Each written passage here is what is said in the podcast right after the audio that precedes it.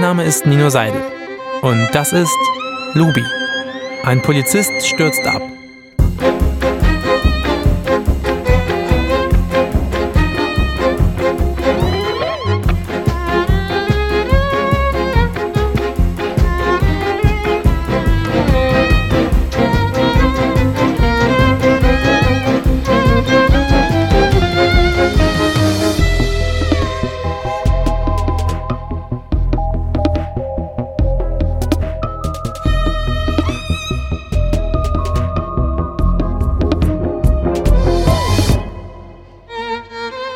Das Urteil.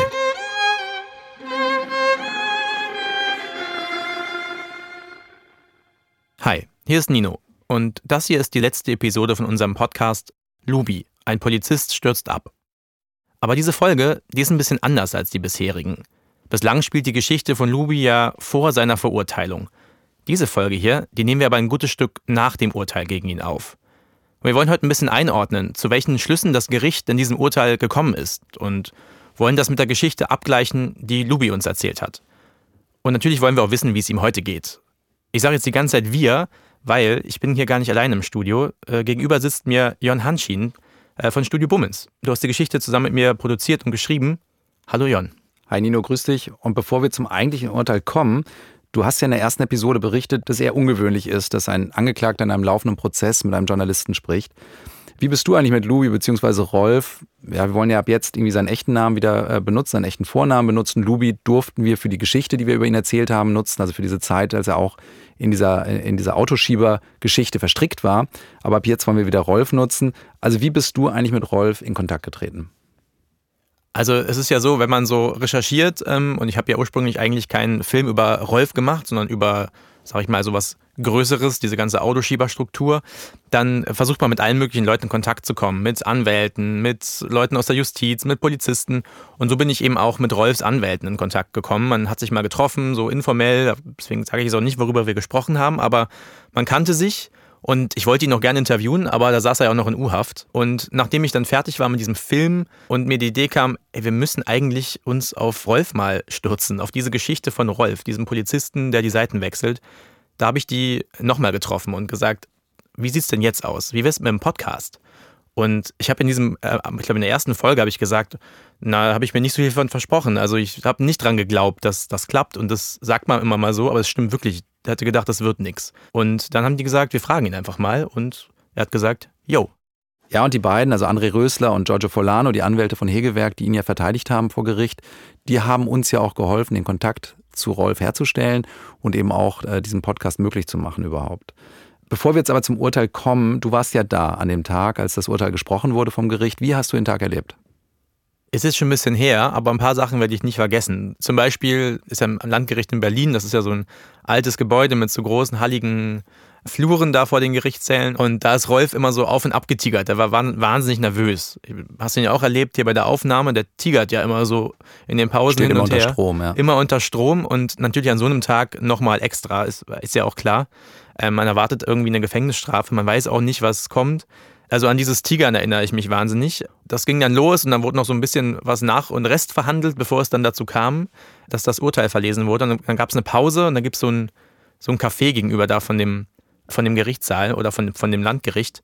Und da habe ich mit ihm nochmal einen Kaffee getrunken. Und da merkte ich auch nochmal, wie wahnsinnig ja, unter Strom er steht, weil er sagte so, ich darf nichts mit einer 4 vom Komma bekommen. Es war ihm ganz wichtig, dass er irgendwas unter vier Jahren kriegt, weil das war, ist so eine magische Zahl für ihn gewesen. Ich weiß nicht genau warum, aber das war ihm so furchtbar wichtig, weil es wurden schon einige andere verurteilt, auch mit einer 4 vorm Komma. Und er wollte unbedingt drunter sein, also fast wie so ein, wie so ein Battle. Ja, und dann ist es ja soweit gewesen, ihr sitzt im Café zusammen und jetzt wird das Urteil verlesen. Kannst du das nochmal beschreiben? Also wie, wie, wie läuft das ab? Wie, wie war die Szenerie? Das ist dann so ganz offiziell, dann wird auch nochmal von so einem Saaldiener oder so einem, so einem JVA-Bediensteten nochmal aufgerufen, jetzt äh, bitte eintreten zum Fall gegen Rolf L., sinngemäß.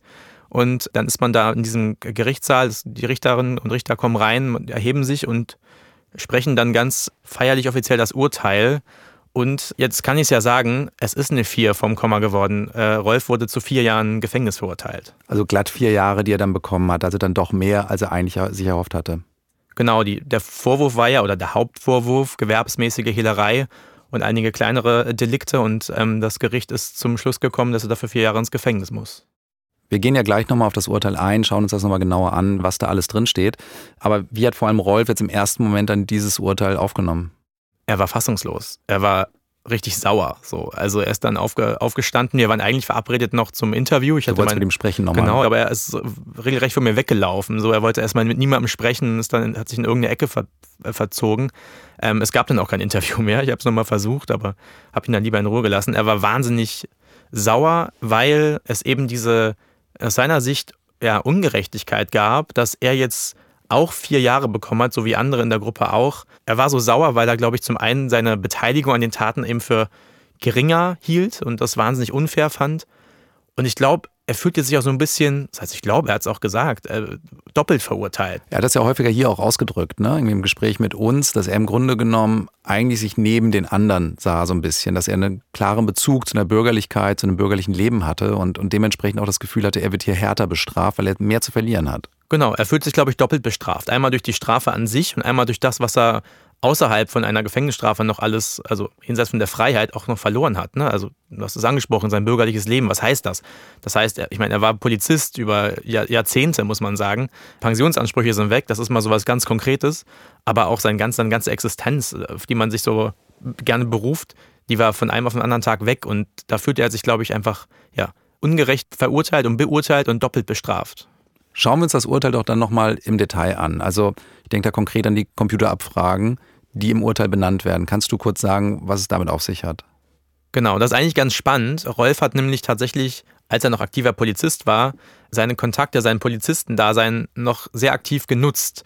Nämlich für, du hast es angesprochen, Computerabfragen. Also für, es gibt ja diese Polizeisysteme, wo man irgendwelche Namen oder Daten eingibt und dann kriegt man ein Führungszeugnis, Informationen zu Menschen ausgespuckt. Also in etwaigen Ermittlungsstand auch. Ne? Also wenn gegen jemanden ermittelt wird, kannst du das sehen in diesem Computer und kannst mit dieser Information quasi ja, einem Kriminellen helfen, der zum Beispiel in Sorge ist oder wissen möchte, ne? inwiefern ist die Polizei an ihm dran. Ja, genau, und das ist passiert. Also es gab regelrecht Bestellungen äh, bei Rolf. Kannst du mal gucken, ob gegen mich oder gegen dem was vorliegt? Wenn ja, was? Das ist auch äh, alles belegt, auch schriftlich belegt. Da hat er für Geld und für Zahlungen einfach ja für verschiedene Kriminelle, mutmaßlich Kriminelle, Computerabfragen gemacht. Eigentlich ja sehr spannend. Wir haben es aber rausgelassen, weil es ist tatsächlich ein bisschen komplizierter, als ich es gerade äh, hier darstelle. Diese Computerabfragen haben jetzt nicht primär unbedingt was mit John und äh, der Autoschiebergruppe zu tun, sondern das, das zieht sich so ein bisschen auch noch in andere Bereiche und andere Zeiträume. Deswegen haben wir es einfach in diesem Podcast nicht erzählt. Ja, und er hat natürlich auch häufiger darauf hingewiesen, für ihn war es eigentlich gar nicht so ein großer Deal. Er hat ja immer gesagt, das war eigentlich keine große Sache. Er hat das eher als Gefallen abgetan, den er ja wiederholt Leuten aus seinem bekannten äh, Umfeld getan hat, die auf ihn zugetreten waren und um diese Computerabfragen gebeten hatten. Ähm, insofern, ja, du hast recht, also es führte zu weit weg vielleicht von dieser Autoschiebergeschichte, auf die wir uns eigentlich konzentrieren wollten, dann auch in seinem, in seinem Umfeld. Aber sie ist eben Teil des, des, äh, des Urteils und sie hat sicherlich auch mit dazu beigetragen, dass diese Strafe so ausgefallen ist, wie sie am Ende ist. Klar. Nino, unsere Geschichte handelt ja ganz zentral von dem Verhältnis zwischen diesen zwei Männern, also Rolf und John. Hat das Urteil dieses Verhältnis auch nochmal weiter thematisiert? Sind da noch Einblicke gewährt worden? Ja, was ich ganz spannend fand, ist, man merkt dem Urteil und auch der Verhandlung sehr stark an, dass die sich mit dieser Frage sehr stark beschäftigt haben. Also es ist eine zentrale Frage, wie sieht das Verhältnis zwischen Rolf und John aus? Wer hat was gemacht, wer steht für was. Äh, John wird ganz klar als zentrale Figur bezeichnet, auch wenn er ja am Ende gar nicht angeklagt oder verurteilt worden ist. Aber was ich ganz interessant fand, ist, wenn man das gegenüberstellt, was Rolf uns erzählt hat und was das Gericht glaubt, was wahr ist. Rolf hat ja hier so ein bisschen seine Rolle immer gerne runtergespielt. Gesagt, ich bin so ein Handlanger, Gehilfe von John gewesen. Das sieht das Gericht im Urteil genauso, sagt aber gleichzeitig, das deckt sich nicht mit der Selbstwahrnehmung von Rolf. Also im Laufe seiner kriminellen Karriere scheint er nach außen sehr stark eher das Bild vermittelt zu haben, ich bin gleichwertig mit John, ich bin auf Augenhöhe. Und das finde ich ganz interessant, weil, weil er bei uns ja sozusagen seine Rolle total runtergespielt hat. Was war natürlich auch wieder so ein Stück für diese Idee spricht, eine Wunsch und Wirklichkeit, die da vielleicht ein Stück weit auseinandergeklafft sind ähm, und was er sich eigentlich vielleicht erhofft hatte von dieser Mitarbeit äh, in dieser Gruppierung. Was mir noch jetzt gerade so im Ohr ist, ist ein Zitat vom Richter, also jetzt nicht wortwörtlich, aber sinngemäß. Ey, sitzen hier die ganze Zeit und sagen, ah, ich wollte doch eigentlich raus, ich wollte gar nicht so viel machen und das tut mir ganz doll leid. Und er sagt, das glauben wir Ihnen nicht. Es gab so viele Möglichkeiten auszusteigen. Also das deckt sich auch mit unseren Fragen, die man sich gestellt hat. Es gab so viele Polizeiaktionen, ähm, wo man hätte aussteigen können, wo man sagt, jetzt weiß man, die Polizei ist da. Ne, das gab viele Exits und sie haben keinen genommen.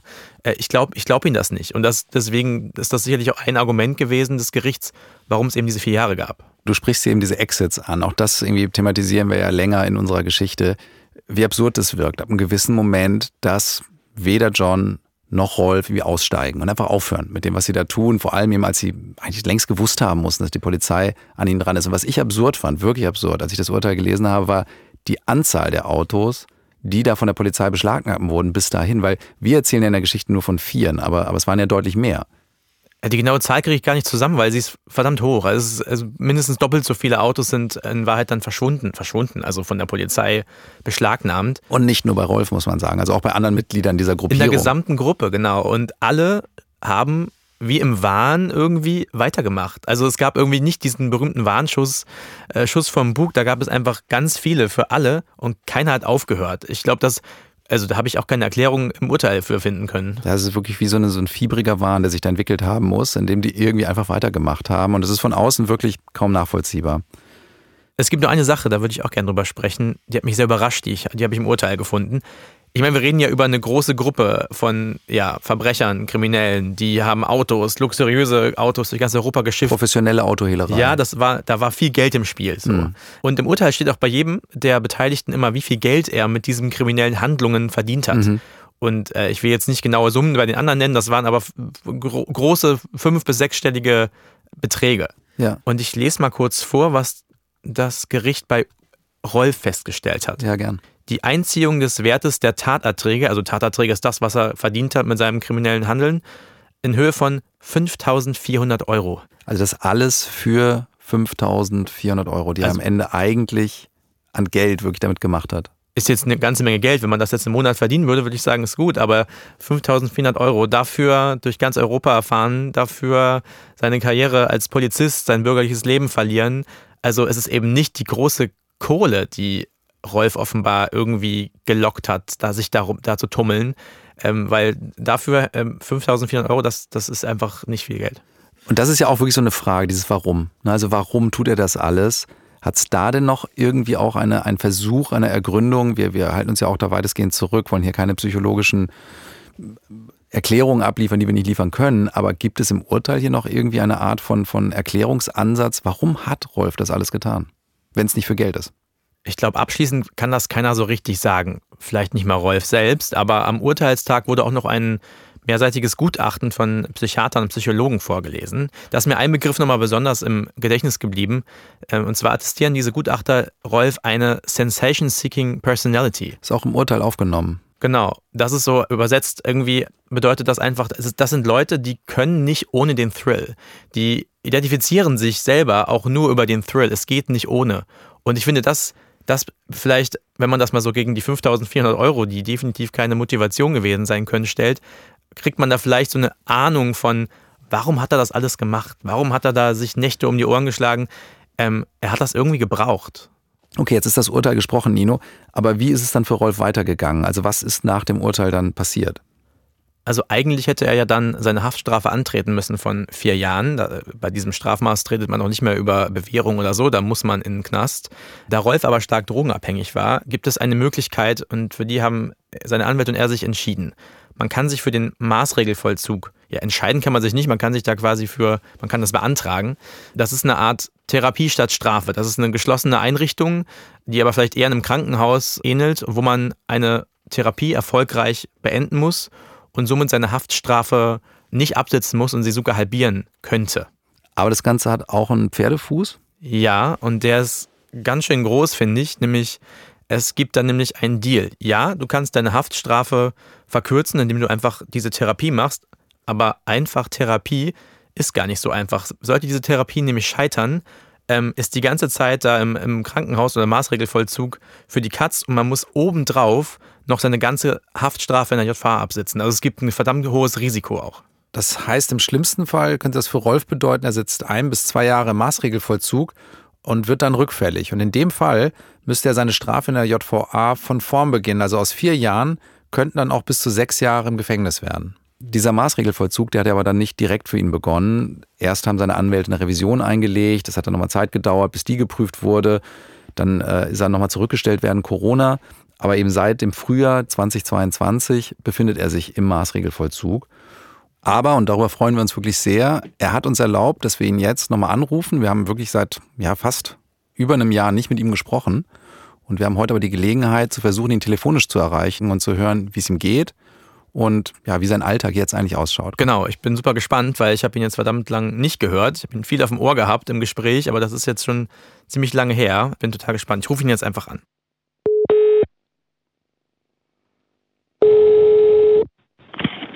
Ja, bitte. Rolf, bist du's? Ja, grüß dich, Nino. Hier Hi. ist Nino. Ma Moin. Hallo, wie geht's dir? Moin. Richtig gut, gut, ja. Richtig gut. Ach du, mir geht's auch gut. Ich sitze hier äh, gerade im Studio und äh, okay. das, mir geht's eigentlich gut, aber ich glaube, spannender ist es tatsächlich, wie es dir geht. ja, also mir geht's richtig gut, wirklich. Sehr gut. Angekommen sozusagen. Du bist angekommen. Wo bist du denn eigentlich gerade? Wenn ich weiß, äh, Maßregelvollzug ähm, kann man ja mal googeln und man kann da auch über viel lesen. Was ist das? Ja. Wo bist du gerade? Also derzeit bin ich jetzt äh, gerade im äh, Krankenhaus des Maßregelvollzugs in Buch. Ähm, vorher ist die Aufnahmestation äh, in Reinickendorf, die ehemalige Karl Bonhoeffer Nervenklinik. Dort ist also auch eine Station des äh, Krankenhauses des Maßregelvollzuges. Das ist sozusagen die Aufnahmestation, die durchläufst du dann erstmal ein paar Monate, ähm, um halt erstmal klar zu beweisen, dass du halt clean bist oder dass du clean wirst ähm, von der Drogen, von dem Drogenkonsum und äh, im Anschließend oder im Anschluss wirst du dann ähm, auf eine weiterführende Station äh, gebracht. Das ist also hier im Buch. Ja, hier bin ich auf der Station 13a. Äh, ja, und hier geht's halt das ist was, was, was völlig anderes als Haft, also als die JVA. Das ist gar nicht vergleichbar. Ähm, Erzähl JVA mal, wie, wie sieht das aus? Wie kann ich mir das vorstellen?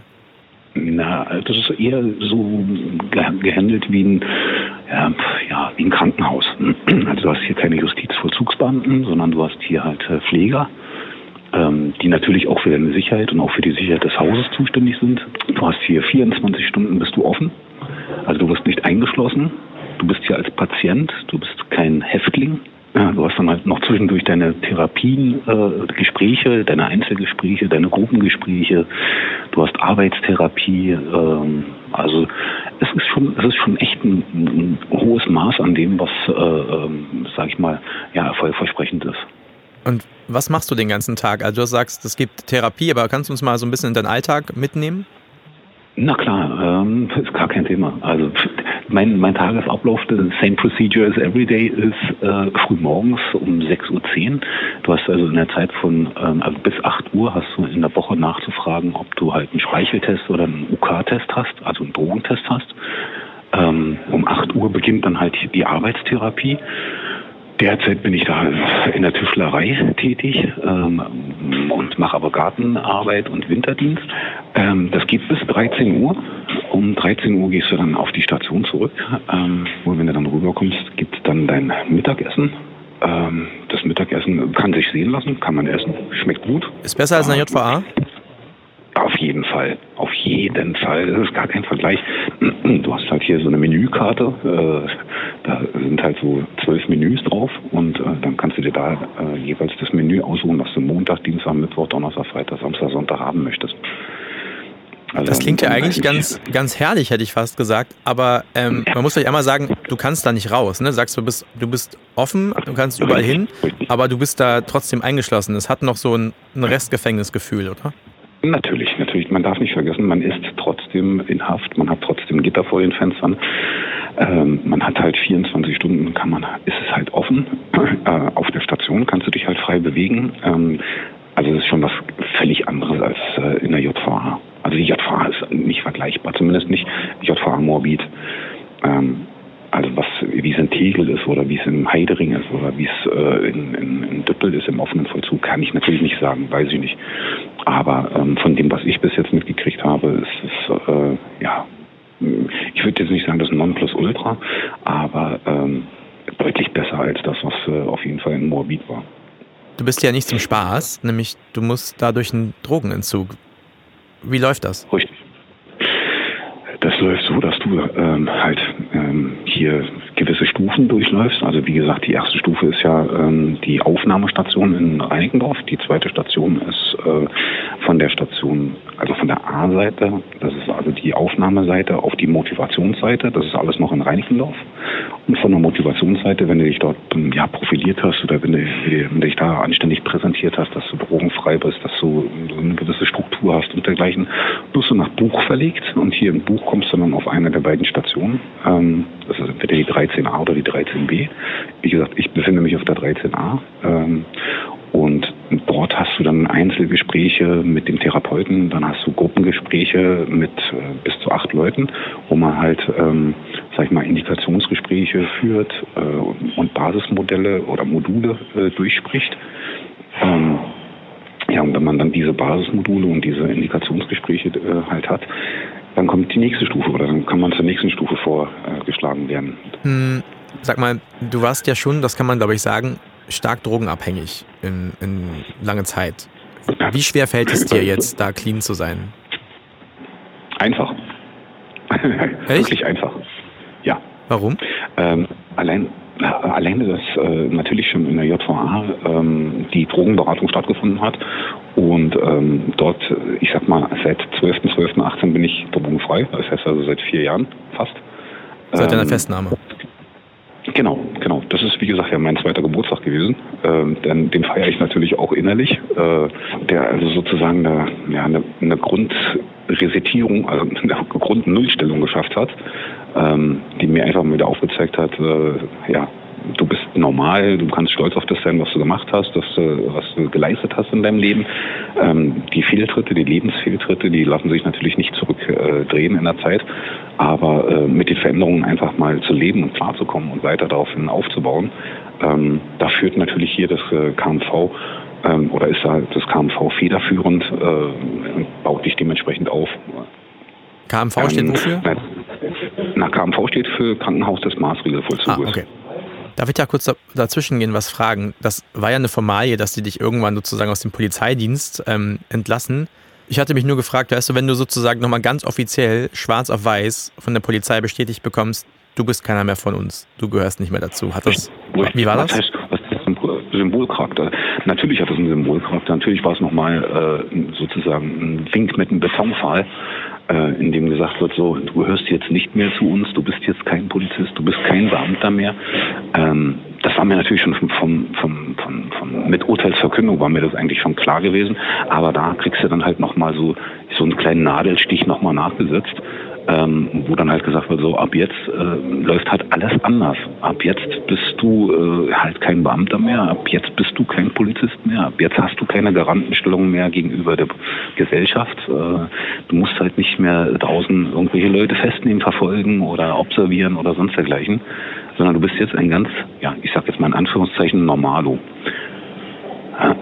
Aber ähm, halt mit dieser Veränderung halt auch zu, zu leben, äh, habe ich ja dann, wie gesagt, nach der Festnahme, nach der Haftverschonung äh, schon angefangen. Und hier wird es einfach weitergeführt. Die Strukturen, die hier, äh, die ich mir natürlich vorgenommen habe, ähm, werden natürlich hier manifestiert. Das Urteil ist jetzt schon ein bisschen länger her. Dass wir gesprochen haben, ist noch länger her. Ähm, jetzt mit dem Abstand. Kann man sagen, du hast Frieden mit dem Ganzen gemacht? Ähm, du meinst jetzt äh, zur Behörde? Zu, oder äh, zu, zu deiner Geschichte, zu dem, was dir da passiert ist oder was du da getan hast? Ich habe für mich, also für mich persönlich ist, ist ja so, du hast ja hier natürlich auch noch deine Straftatenaufbereitung. Ähm, also du kriegst hier, äh, musst hier natürlich dich erklären, ähm, warum, weshalb, weswegen es dazu gekommen ist, wie es dazu gekommen ist, wie es zum Drogenkonsum gekommen ist und dergleichen. Ähm, abgeschlossen in dem Sinne ja, natürlich, ähm, aber dadurch, dass du natürlich hier in der, dich in der Therapie befindest, wird natürlich dann immer wieder so ein, kommt natürlich so ein Flashback, wo das natürlich nochmal so aufblitzt, ähm, was du gemacht hast, was du getan hast, was du anderen Leuten angetan hast. Das bleibt natürlich nicht, das bleibt natürlich nicht äh, ohne Diskussion oder ohne äh, ja, Mitteilung beim Therapeuten oder ohne Gespräch. Das ist also so, dass das ganz normal weiterführend ist. Das begleitet dich auch noch die, ja, sozusagen die Therapie komplett durch. Ähm, das würde ich auch noch, oder es wird mich auch natürlich noch, äh, sage ich mal, im Anschluss dann ähm, nach Beendigung der Therapie äh, weiter begleiten, nicht verfolgen, aber begleiten, ähm, weil du bist ja dann nach der Therapie auf Bewährung draußen. So, und auf Bewährung draußen heißt ja, du hast einen Bewährungshelfer. Du hast ähm, dadurch, dass du natürlich äh, eine Haftstrafe über zwei Jahre hast, hast du natürlich auch noch eine Führungsaufsicht. Ähm, die sitzen zwar vielleicht, glaube ich, beide in, in einem Haus, aber du bist halt trotzdem immer noch, du bist halt trotzdem immer noch äh, ja, geführt als äh, ehemaliger Straftäter. Ich wollte gerade fragen, weil du schon ein bisschen darüber sprichst, über die Zeit danach. Was hoffst du denn, wann du, wann du frühestens rauskommen kannst? Boah, das kann ich, das kann ich dir zeitlich gesehen kann ich das gar nicht äh, benennen. Also ähm, der Halbstrafentermin wäre zum Beispiel der 19. Äh, ich glaube April 23. Der Zweidritteltermin, also das ist der frühestmöglichste Termin, um überhaupt entlassen zu werden. Ähm, ist der Halbstrafentermin. Der Zweidritteltermin ist eigentlich der Regeltermin, wo du ähm, ja im Prinzip auf freien Fuß gesetzt wirst und der Rest dann zur Bewährung ausgesetzt wird. Das wäre dann äh, im Dezember 23. Und wenn du dann rauskommst, was ist dein Plan für welche danach? Perspektiven ich habe? welche Perspektiven oder welchen Job ich mache, meinst du? Ja, was ist dein Plan? Was, was, was wartet Na, auf mein dich? Plan ist, na, auf mich wartet natürlich eine ganze Menge. Äh, natürlich wartet auch draußen auf mich äh, die äh, Arbeit. Ähm, sprich, ich würde wahrscheinlich, na, sehr wahrscheinlich mich äh, im Baugewerbe äh, einfinden, würde da auf dem Bau arbeiten, weil ich da schon so hinreichende Erfahrungen äh, gemacht habe, gesammelt habe. Ähm, halt richtig knüppeln, richtig was halt auf die Beine stellen. Und natürlich äh, ja, drogenkonsumfrei und natürlich auch äh, straffrei. Das ist also das, das ist oberste Priorität. Hast du manchmal Angst, dass du eines dieser Dinge nicht schaffen kannst? Nein. Nein, nicht, nicht, nicht, nicht im geringsten ich, äh, denke ich darüber nach, ähm, na, straffällig oder wieder straffällig zu werden, geschweige denn äh, äh, Drogen zu konsumieren. Also das ist äh, vorbei. Der Zug ist äh, abgefahren und äh, da bin ich auch ganz zufrieden, dass es so, äh, dass der Zug so weiterführend ist. Okay. Rolf, ähm, das ist das letzte Mal, dass wir sprechen. Erstmal, vielleicht reden wir ja nochmal, ähm, wenn du draußen bist, aber für diesen Podcast, willst du noch Ja. irgendwas sagen?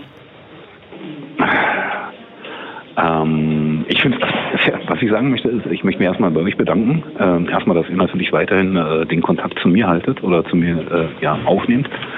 Und euch natürlich auch äh, wahrscheinlich persönliches Interesse daran liegt, wie es mir äh, hier drin geht oder wie es mir überhaupt geht. Ähm, dafür möchte ich mich bedanken. Ähm, ja, und für euer Gehör möchte ich mich natürlich bedanken Rolf, dass ihr mir auch dem, ihr zeigt, ihr zeigt mir also auch dementsprechend in meiner Persönlichkeit, äh, dass ihr Interesse an mir habt äh, und an meiner Person habt und an meiner Geschichte vielleicht auch habt.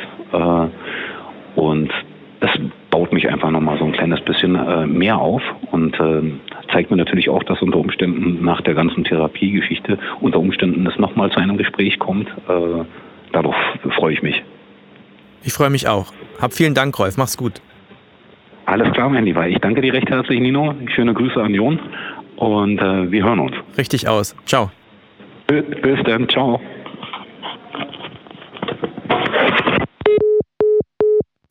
Das war ein schönes Ende. Es war auf jeden Fall super schön, ihn mal wieder zu hören, so wie es ihm geht. Und es scheint ihm ja tatsächlich ganz gut zu gehen. Und ja, irgendwie finde ich das schön. Ja, ich freue mich auch ehrlich gesagt drüber. Ich freue mich auch zu hören, dass es gut läuft für ihn, dass der Maßregelvollzug für ihn, die Therapie für ihn erstmal funktioniert, weil wie gesagt, das wäre die größte Sorge gewesen, wenn er da nochmal rückfällig geworden wäre oder wenn da irgendwas dazwischen gekommen wäre, dann hätte er sich auch ganz schnell in der JVA wiedergefunden und dann wäre am Ende die Strafe noch länger gewesen als das, was er ursprünglich äh, zu befürchten hatte. Also hoffen wir einfach, dass es genauso gut durchzieht äh, und schafft, so wie er sich jetzt auch anhört. Mit diesem Telefonat endet jetzt erstmal der Podcast und wir ziehen so einen kleinen Schlussstrich unter Rolfs Geschichte. Ich sag klein, weil der ist noch nicht ganz durchgezogen, Jon. Nee, die Geschichte wird noch weiter erzählt. Tatsächlich haben wir uns ja auch beteiligt an einer Dokumentation, an einem Film über die Geschichte von Rolf. Die wird nochmal einen ganz anderen Blickwinkel auf diese gesamte Geschichte werfen. Die wird auch ganz anders erzählt. Wir machen das mit unserem Partner vom SWR zusammen. Wir haben uns gemeinsam mit der Produktionsfirma Frisbee Films von Alexander Bickenbach zusammengetan und haben die Regisseure Jan Peter und äh, Sandra Naumann gewonnen. die Geschichte von Rolf auch nochmal filmisch zu erzählen.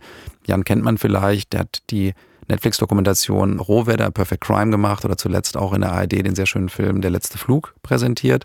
Und diese Dokumentation, an der Jan und Sandra gerade arbeiten, die wird im Herbst in der ARD, erst im Fernsehen und dann in der Mediathek zu sehen sein. Und wir sind wirklich gespannt, wie dort der ganze Fall auch nochmal behandelt werden wird und freuen uns darauf auch sehr. Ich freue mich auch. Vielen Dank, Nino, und vielen Dank fürs Zuhören.